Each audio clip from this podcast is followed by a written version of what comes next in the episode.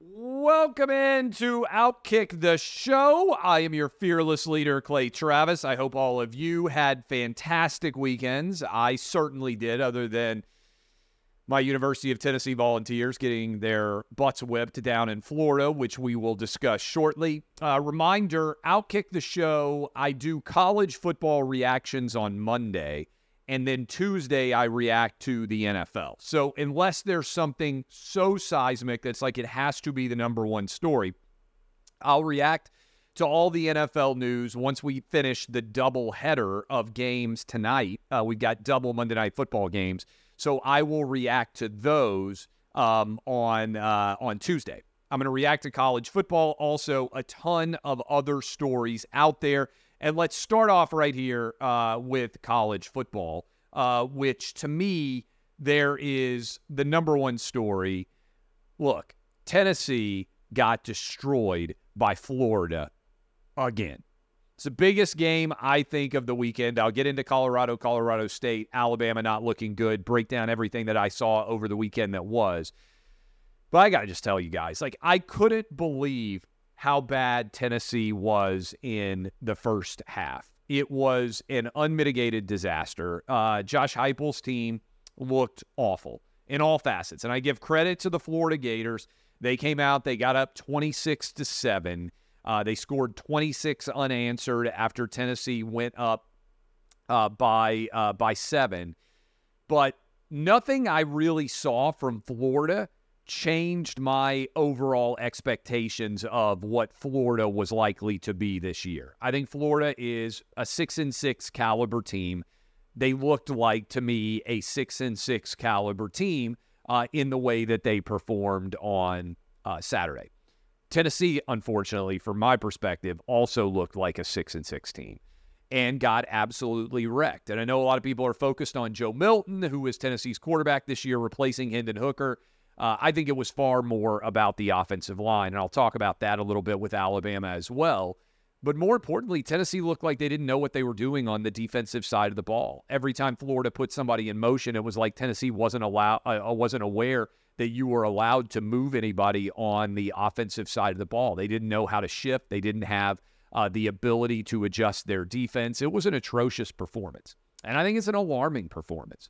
Uh, and I, I think if you were of the opinion, and I was, that what we saw last year from Tennessee was a harbinger of things to come and not an outlier year when everything went perfect.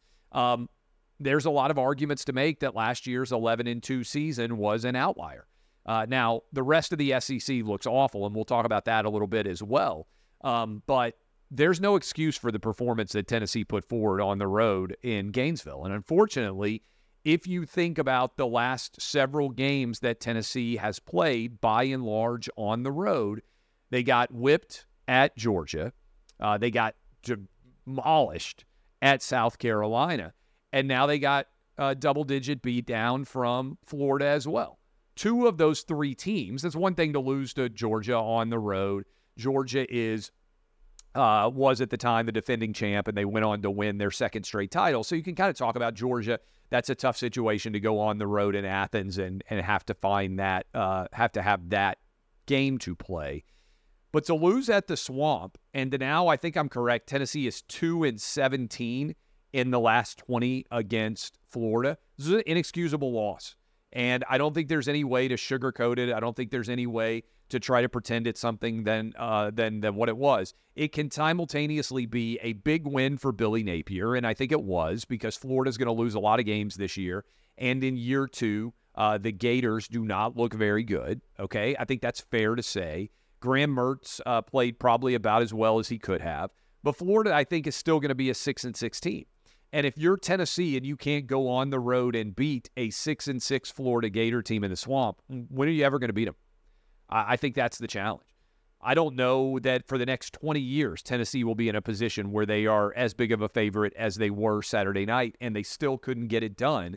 To me, all of that adds up and becomes a big issue going forward. So I don't know um, what the solution is, uh, other than maybe Tennessee's just going to be an eight win caliber team under Josh Heupel, and that 11 win season is an aberration.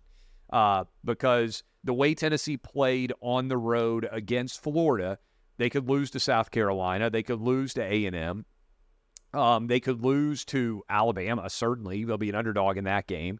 Uh, they could lose to Kentucky. They could lose to Missouri. There's a lot of games on the schedule, certainly Georgia, that Tennessee could lose if they play the way that they did against Florida. Frankly, it's alarming. Congratulations, the Gators. Again, it's a big win for Billy Napier, but it's a bad loss for uh, for Josh Heupel, and it's an alarming loss. And we'll see what happens the next couple of weeks uh, before Tennessee hits their bye week. Uh, but this is very alarming. Um, Colorado got the win over Colorado State. I stayed up to like 1.30 in the morning or whatever the heck it was um, to be able to, uh, to, to see this game. 98 yard drive from Shedeur Sanders. Uh, the Colorado State Rams had the game won. They were up 28 20, perfect punt, pinned Colorado back deep. And then the uh, Colorado went the length of field, 98 yards, found a way to win. Now, Deion Sanders' team's gotten to 3 0. I think they're probably wildly overhyped, to be fair, uh, because I don't think, I'm not sure Colorado's a top 25 team. Uh, certainly, they have three really good wins, uh, but they were a 22 or 24 point favorite in this game, and they were very fortunate to win. Uh, I think that Oregon is going to take it to Colorado. I think that USC is going to take it to Colorado. And I think in a couple of weeks, we're going to be sitting around and saying, well, wow, Colorado's only three and two, and a lot of the attention will diminish. But in the short term, this is huge for Deion Sanders because I think what Deion can do is go out and now sell recruits on what his vision is for Colorado going forward. And if you bring in elite playmakers, that can be a tremendous difference going forward. Um, there was a lot of talk uh, about this game they tried to hype it up uh, as much as they could. I haven't seen the numbers, but I would bet there was a really big audience watching. They had both Game Day and Big Noon both doing the pregame show from Boulder. And I just saw where USC is going to be a noon game Eastern. So you're going to have a Pac 12 kickoff at 10 a.m. Fox will have USC against uh, Colorado. So if you're sick of the hype already, the hype is only going to grow after the wins over TCU and Nebraska, now Colorado State. And if you keep winning, the hype continues to grow. And once you lose, I think, and I do think Colorado will lose to Oregon and to USC, I think you will see a substantial response uh, as the hype is uh, is attacked, and as uh, as you see people argue that they were wildly overvalued. But in the short term, I think the biggest story of the year so far has been Colorado. Now, partly that's a function of the fact that we haven't had that many big games so far. We're going to have a lot of big games this week. I'll have my gambling picks up for early tomorrow. Uh, I'm going to make them this afternoon. I'll send them in and they'll be ready to roll for Tuesday morning. So there are, I believe, six top 25 matchups coming up this weekend. We didn't have a single top 25 matchup last week. That's a failure of the college football scheduling. Uh, that the biggest and best game, I think, probably is Tennessee, Florida, or uh, the Colorado State Colorado game. Um, but Colorado, if you think that they're being over covered, is a big story. Now, I, I thought that ESPN did a poor job calling the game, and and they put in place calling the game this idiot Mark Jones. And if you've forgotten who Mark Jones is, Mark Jones, in the wake of the George Floyd incident, said he would no longer support uh, any sort of police escort because he was afraid that the police officers were going to kill him because he's black. This is the kind of comment that is so inflammatory and so insanely stupid that if ESPN had any backbone at all, they would have fired him on the spot. They would have said, Yeah, you can't say that you can't imply that police officers who are escorting you to a college football game are going to kill you.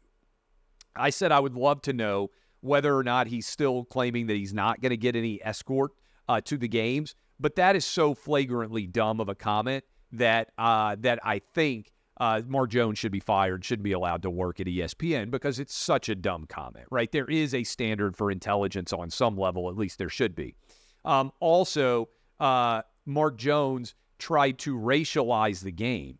I didn't even know Jay Norvell was black. Maybe I should have. I don't spend a lot of time focused on the race of individuals. I just maybe maybe I'm rare for that reason.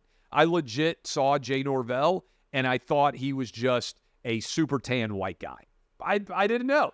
All right, like I I I thought uh, maybe he was like you know Kramer after he had gotten in the tanning bed for too long uh, on Seinfeld back in the day. I I legit didn't know. So they tried to turn it into some sort of racial uh, storyline, and I, and I think it's just so weak. And and I always think it's unfortunate when ESPN decides to racialize everything because the reality is most people don't think in that form or manner, and sports brings us together.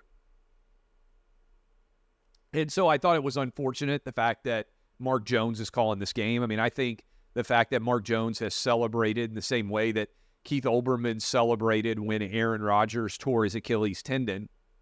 Uh, Mark Jones celebrated when one of the Bosa players hurt himself because one of the Bosa players, I think, was a Trump voter.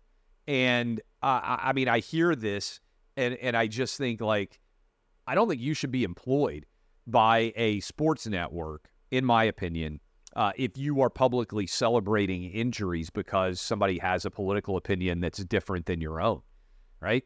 Uh, whether you are a huge Bernie bro or Biden person or a Trump person or Ron DeSantis, whoever you support in athletics, one, I don't really care. It doesn't impact whether or not um, I, I, I think that your overall talent is in play. But certainly, I don't think you should be celebrating when somebody gets hurt based on what their political opinions are. Yet that is what the Keith Olbermanns and Mark Joneses of the world do. And I'll just point out that both of those guys used to be employees uh, at ESPN. One of them still is.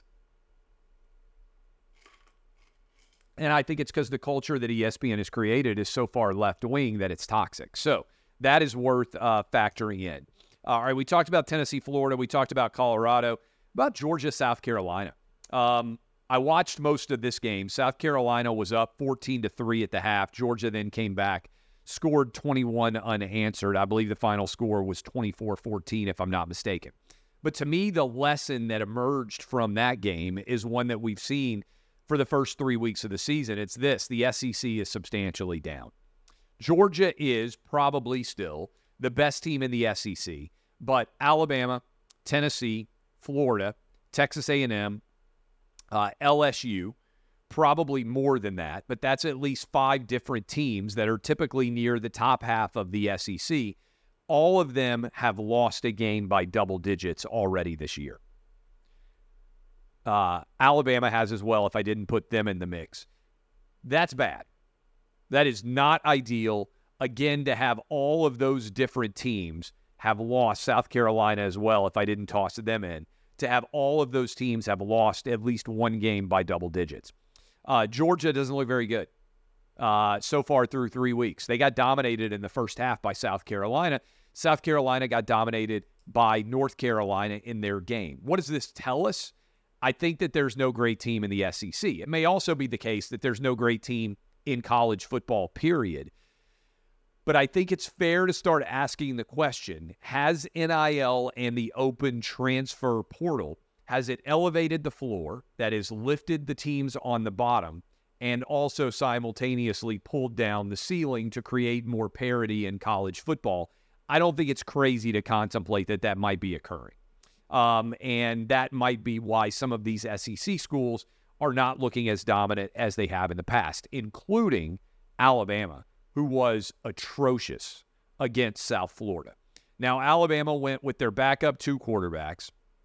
Uh, neither guy had a very good game, uh, and they now are going back to Jalen Milroe. It makes me feel like Jalen Milroe did something that actually got him suspended for a game. Maybe that's not fair, but when Jalen Milroe doesn't play at all for the entire game, and then suddenly he's back a week later after not being uh, not not even being third string, and now he's back to first string it makes me think he must have done something in practice to provoke Nick Saban's ire. Maybe it was in the locker room after the game. Maybe it was early in the weekend practice. Maybe he walked out of practice. Something must have happened to make Nick Saban go from Jalen Milroe is the starter to Jalen Milroe is third string. He's not going to play at all. To back to Jalen Milroe is the starter, all in the space of roughly, what, four days? Um, it doesn't add up. Something must have happened there. But while the Alabama quarterback position is getting all of the attention, Alabama's offensive line is awful. They look atrocious. And so all of the attention right now is going on how the quarterbacks play and everything else associated with that. The bigger question to me is what's happened to Alabama's offensive line? Because Alabama, to me, doesn't even look like a top 25 game, a top 25 team through three weeks. So I want you to think about this Alabama outside of the top 10. Also, I was looking at the national championship odds, and I don't remember ever seeing the Crimson Tide down this low. Uh, Alabama's 50 to 1 to win the national title. Um, that's pretty crazy considering we're only entering into the fourth week of the season. So, what's going on at Alabama? And this offensive line is so bad, but Nick Saban also doesn't seem like himself on the sideline. Does he recognize that this Alabama team is not that good? Because it almost feels like he's stopping to smell the roses a bit, which also doesn't add up given the way that Nick Saban typically responds uh, in situations like these when he feels like he's got a team that win that, that can win a championship. Something is strange. Something is not adding up here. But the Alabama offensive line issues are certainly very real beyond uh, a shadow of a doubt. Um, so this in and of itself is worth paying attention to. Now, I have got a uh, a couple of things here that uh, that I want to hit you with still from the starting eleven. Encourage you as always. I stayed up till two thirty in the morning writing the starting eleven. I try to get it up every single uh, Sunday before the NFL kicks off. Uh, but again, SEC way down. Colorado biggest story so far. And here's my outkick top 10. Uh, Florida State survived. I didn't think they were very good. I left them at number one in my outkick top 10. Let me explain why. It's because to me, Florida State has the single best win of the season so far. LSU, other than the second half against Florida State when they got dominated, has looked very good. So if you ask me right now, hey, who has the best win in all of college football? I would say it's Florida State over LSU. Hey, Clay Travis here. We'll be right back. But first, here's a word. So I've got Florida State one. I've got Texas two. Although if I'm a Longhorn fan, that game against uh, against Wyoming was close for some time. Also, the way Alabama looked against South Florida, the Texas fans feel a little bit less excited about that performance. Maybe I've got SC third. Colorado fourth, while I think Colorado is overrated relative to the hype and overrated relative to where I've got them right now, TCU, uh, Nebraska, and Colorado State. That's three quality wins. Most teams do not have three quality wins right now. I got Miami five. Uh, I've got Utah six, Duke seven, North Carolina eight, Ole Miss nine, Penn State 10. Uh, again, I only rank teams based on what they've done on the field so far. And you say, okay, why is Penn State 10, for instance? They went on the road and won comfortably at Illinois, and they've beaten West Virginia. So they have two Power Five wins. Most teams in college football right now do not have two Power Five conference wins. And then in the SEC Power Rankings, it's a mess. I've got Ole Miss one, uh, basically by virtue of the win over Tulane. Uh, I've got Georgia two uh, because they've got an SEC win, which is relatively rare. Uh, Auburn three. I've got LSU four uh, because of the they have a road win over Mississippi State, um, and because they they really took it to uh, Mississippi State, smoked them. I've got Missouri five. Missouri gets the win, 61 yard field goal. After I was watching this live, I couldn't believe it. After Eli Drinkwitz takes a five yard delay of game penalty, which was indefensible. Uh, to end up in that scenario where you have to bang through a 61 yarder against Kansas State. They did it, uh, but I thought that was indefensible. Uh, I've got Bama at seven. Uh, sorry, Kentucky at six. Uh, Kentucky's 3 and 0, but they haven't looked that great. Uh, I've got Alabama 7. I've got the Florida Gators 8. Tennessee 9. South Carolina 10. Uh, maybe a little bit unfair to South Carolina because North Carolina and Georgia both probably quality opponents. Uh, but I didn't think South Carolina looked very good against Furman. Uh, Texas A&M 11, uh, Mississippi State 12, Arkansas 13, and the Vanderbilt Commodores at 14. Uh, oh, by the way, gambling picks went six and four. Decent little bounce back performance. Would have liked to have seen uh, the over hit in the Penn State Illinois game. We were close. But six and four weekend, I'll take it. I'll take every winning weekend. All right. Bunch of other stories that are out there. Um, I want to talk about this Lauren Boebert story. And I want to talk about it in particular as it pertains to the controversy surrounding that, as well as Virginia's Susanna Gibson, who is a House candidate. And I want to talk about the way that you assess. So you might have heard me talk about this on Clay and Buck just a short little bit ago. But Susanna Gibson is a candidate for the Virginia State House who was making Chaturbate videos for uh, people. Basically, this is where you give tips to people and they will perform sexually on camera for you. And Susanna Gibson was doing this uh, with her husband. Uh, that was uh, the performance. She's a Virginia House candidate. And lots of people have said, oh my goodness, how dare these videos come out? This is unacceptable. Yes, she's still a top candidate for elected office. Okay. Um, and I think you can have that perspective, right? And I'll talk about it. But Lauren Boebert went to Beetlejuice. Uh, she's wearing a hot dress. She's on a date. She got divorced. Uh, she is getting fondled by uh, by her date in the in the theater. Uh, it's a dark theater, but evidently they have like night vision cameras. Uh, she is uh, getting fondled by her date. She appears to fondle him a bit. Uh, then they get kicked out. She's vaping, whatever. I, I, I don't know. Okay. This is the big story that came out of going to see Beetlejuice. I said this on the show earlier. I hate musicals. So if you told me right now, hey, you have to go to a musical or you go to a play, it's not a musical, but people are going to make out in front of you. I would way rather go to the play where people make out in front of me that's not a musical, right? I'm just not a musical guy. The idea of going to see a Beetlejuice musical sounds miserable to me, all right? Now, I've been to a bunch of musicals. I go with my wife. I've been with my kids. That's fine. I just don't like singing and dancing on stage. Like I'm a story guy, not a singer guy, okay? That's my takeaway.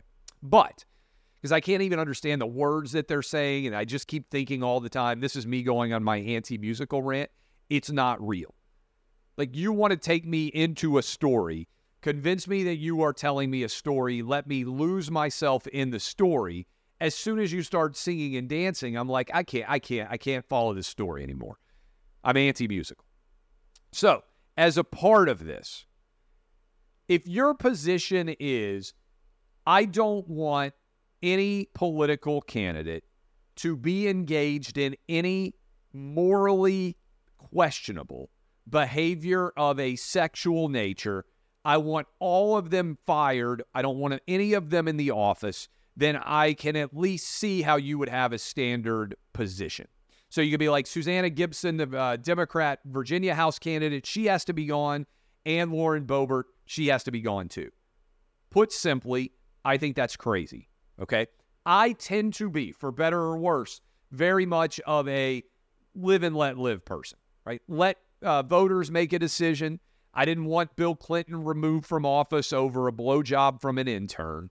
I certainly don't think Lauren Boebert uh, should be removed from office, as some people have argued that she should step down because she's making out and fondling a little bit in public in a uh, in a theater.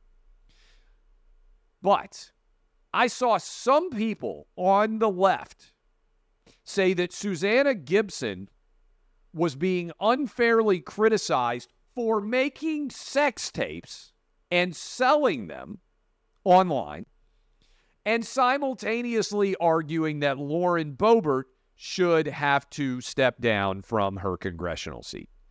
There's no way on earth that you can have a functional brain and make that argument. Okay you can say, I think both should be gone. I am a purist in terms of behavior. I'm very much of a moral figure. You can make that argument, right? Not going to judge you. You have the right. I disagree with you. You also have the right, my position, to be like, I think voters should decide personally, I don't want to fire somebody because of something that they did in their personal life that's not a crime. That's been my position for years. That's what I have defended for a very long time. The idea that you would say Lauren Boebert has to be gone and Susanna Gibson should be elected is fundamentally broken. But the analogy I made is this is sports meeting politics. I have seen this happen my entire career. Fan bases will defend whatever their star player does, their quarterback, their running back, their defensive back, whoever it is, their point guard, their shooting guard, uh, doesn't matter. They'll defend it to the ends of the earth because it makes the team more likely to win, but they will simultaneously want to be so called hanging judges. That is, they want the most extensive of penalties to be put forth on their rival teams. That's basically what we're seeing in politics now.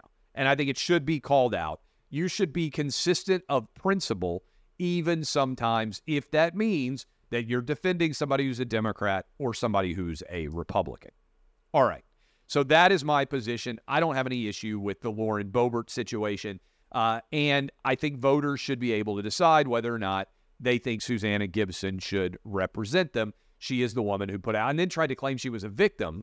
Like, if you try to make money having sex online and then people find out you tried to make money having sex online, I don't think you're a victim. Speaking of, I don't know exactly. So I had to look up. I'm getting, look, I'm 44. I can't keep up with what's going on on Instagram. I barely know what goes on TikTok. I'm getting older. I understand it. I'm not an expert in the internet on a day to day basis. I know that at Outkick, some of our writers, I met Olivia Dunne. I know that Olivia Dunne is super famous. She is a uh, LSU gymnast. Um, I know a bunch of our writers have written a lot about Olivia Dunne over the years um, uh, meaning like the last couple of years. She's got 6 million Instagram followers, whatever it is. She is a bona fide celebrity. So there's this girl, evidently named, and I had to look all this up, all right?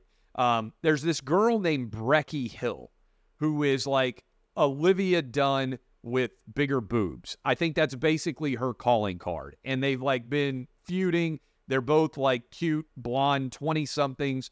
But uh, Olivia Dunne is famous because initially she was a gymnast. Breckie Hill, so far as I can tell, is just famous because she looks something like Olivia Dunne. Again, this is my research. I am 44. If I am wrong on this, I will wear it. I can't keep up with all the kid controversies these days. All right. But we have a story up today, and I saw this and I couldn't believe it.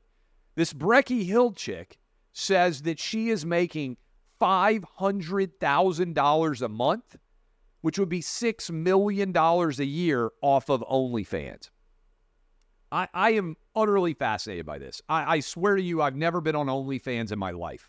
I understand that a bunch of these Instagram girls are on OnlyFans and they get famous on uh, Instagram and then on OnlyFans. My understanding, again, I'm old school. I'm like, uh, you know, back in the day when Playboy had the squiggly line and you used to watch it and hope at some point you'd get to see a blue boob.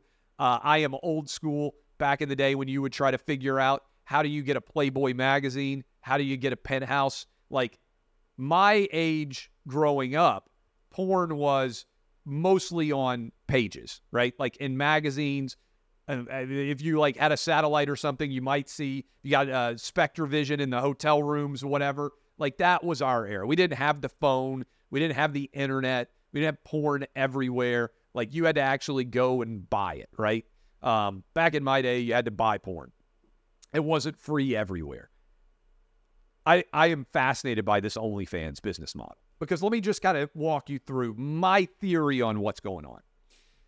So, when I was a kid, moving into my teen years, like let's just say uh, Clay Travis from 12 or 13 to like 22, right? Most people who were famous for being attractive women were either uh, like they were like on the cover of Maxim or they were on the cover of like FHM stuff. They had all of those so-called lad mags. Do you guys remember that era? If you're around my age, you might. I don't even know if those magazines hardly still exist. Everybody bought them.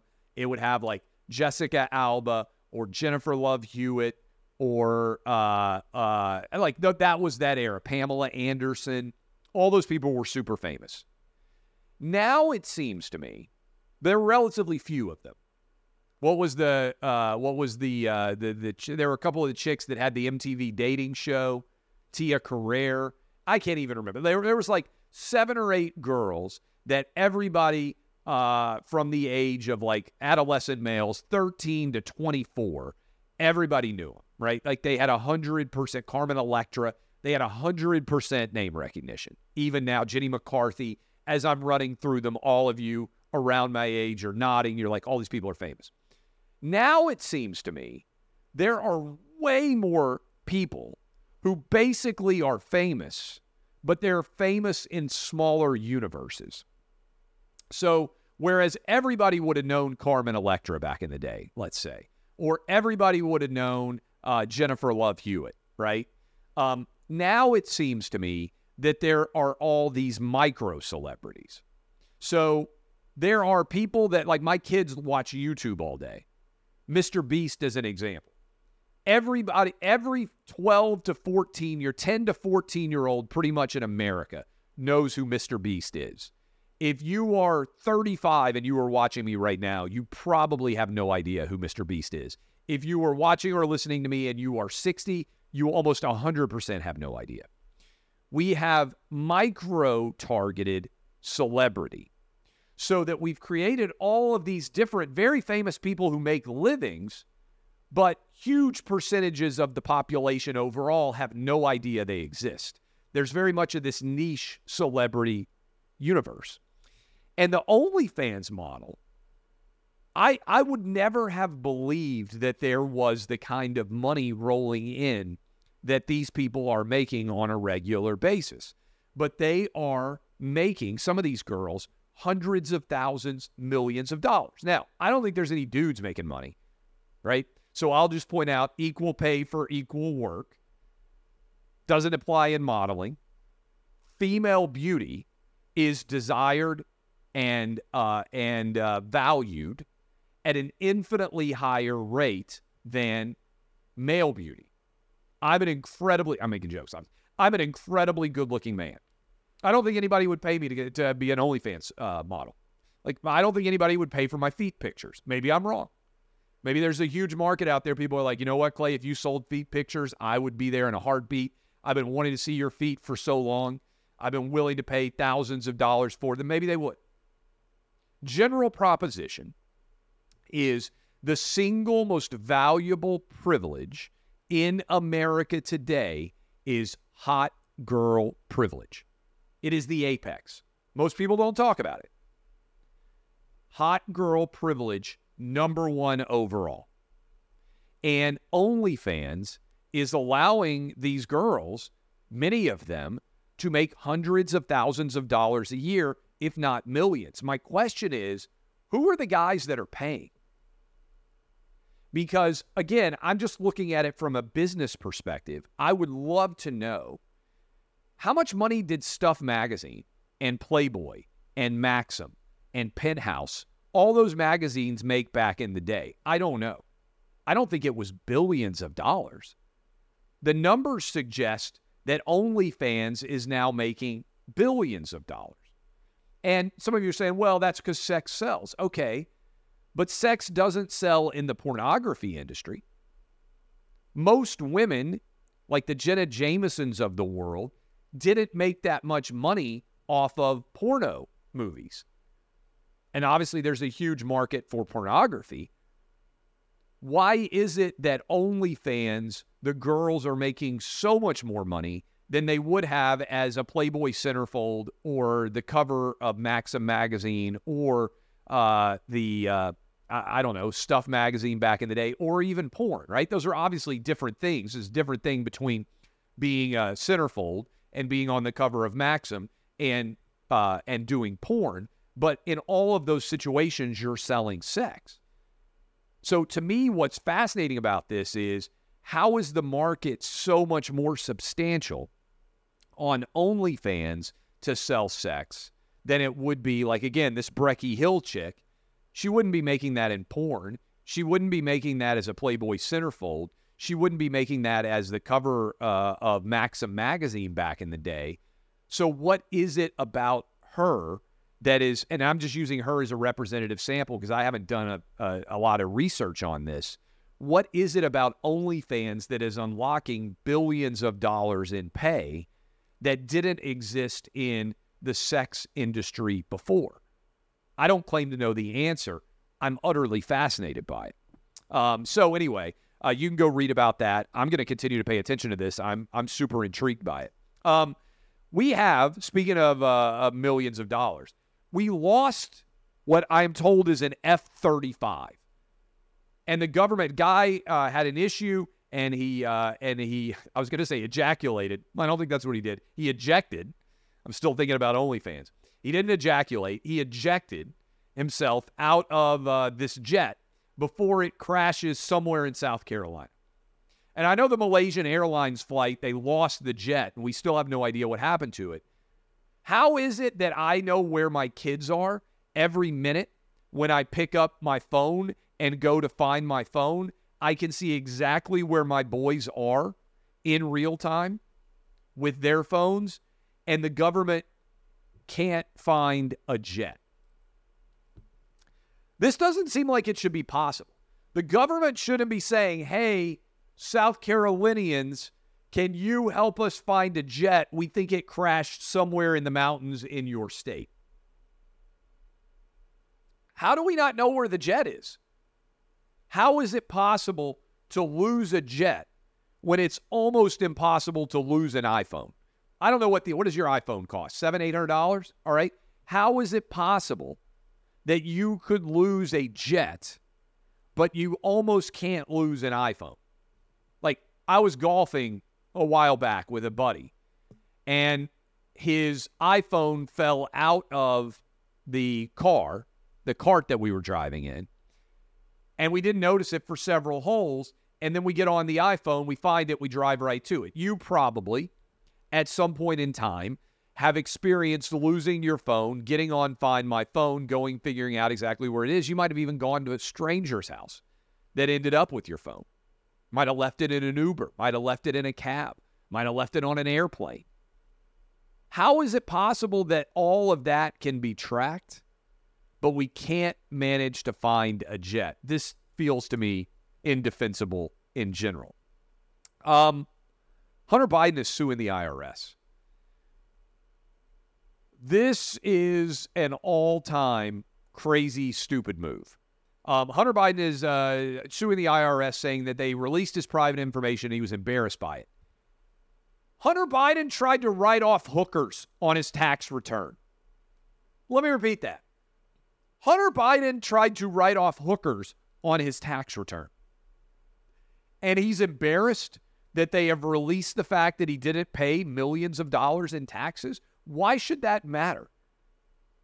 If you or I didn't pay millions of dollars in taxes, we would be in prison. I'm telling you right now. If I had millions of dollars in outstanding taxes, the job that I have right now, the FBI or whoever does the enforcement for the IRS would show up at my house and they would put me in cuffs and they would book me. They would charge me with crimes. They put Wesley Snipes in prison for not paying his taxes. Why in the world does Hunter Biden think it's a good move to sue the IRS for rightly pointing out IRS whistleblowers that he's getting a free pass? If anything, this just makes him look worse. Really bad advice, as I would say for some time, and I have. Anger is not a legal strategy, it's an emotion. And if you allow anger to dictate your legal strategy, you are going to end up checkmating yourself almost always. Uh, speaking of checkmating yourself, um, there's a dress code change. Uh, the Senate is now going to allow John Fetterman to walk around in hoodies and shorts on the Senate floor. This is a bad choice. And I say that as a guy who wears t shirts and shorts as much as I possibly can. There's like a 90% chance that if you see me out in public, I'm going to be in a t shirt and shorts. If I can be in a t shirt and shorts, I am wearing a t shirt and shorts. All right. That's just going to be the choice that I am going to make if the weather's good the vast majority of the time. But if I were a senator, I would wear pants. I've got shorts on right now. I would wear pants and and I also would be willing to wear a button-down shirt and even a jacket. That seems like the bare minimum when you're on the floor in the Senate. Continuing to devalue uh, the overall requirements because John Fetterman is a bum is a poor choice. I think. Uh, I think that Chuck Schumer is making a poor poor choice associated with this. Uh, finally, ESPN's putting Monday Night Football on ABC, and I'm going to talk about this some tomorrow.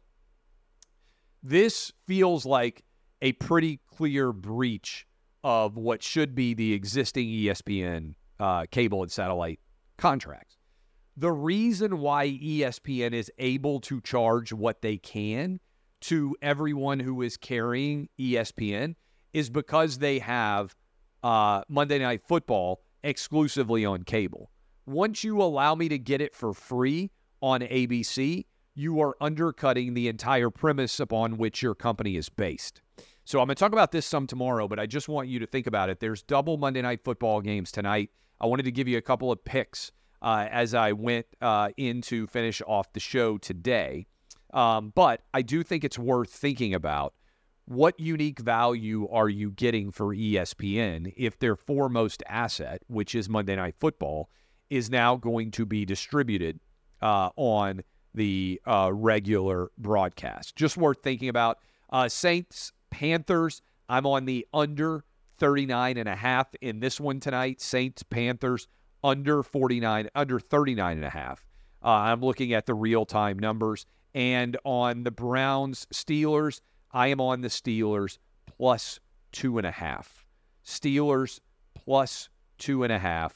Uh, Saints, Panthers, under 39 and a half. All right, enjoy the games tonight.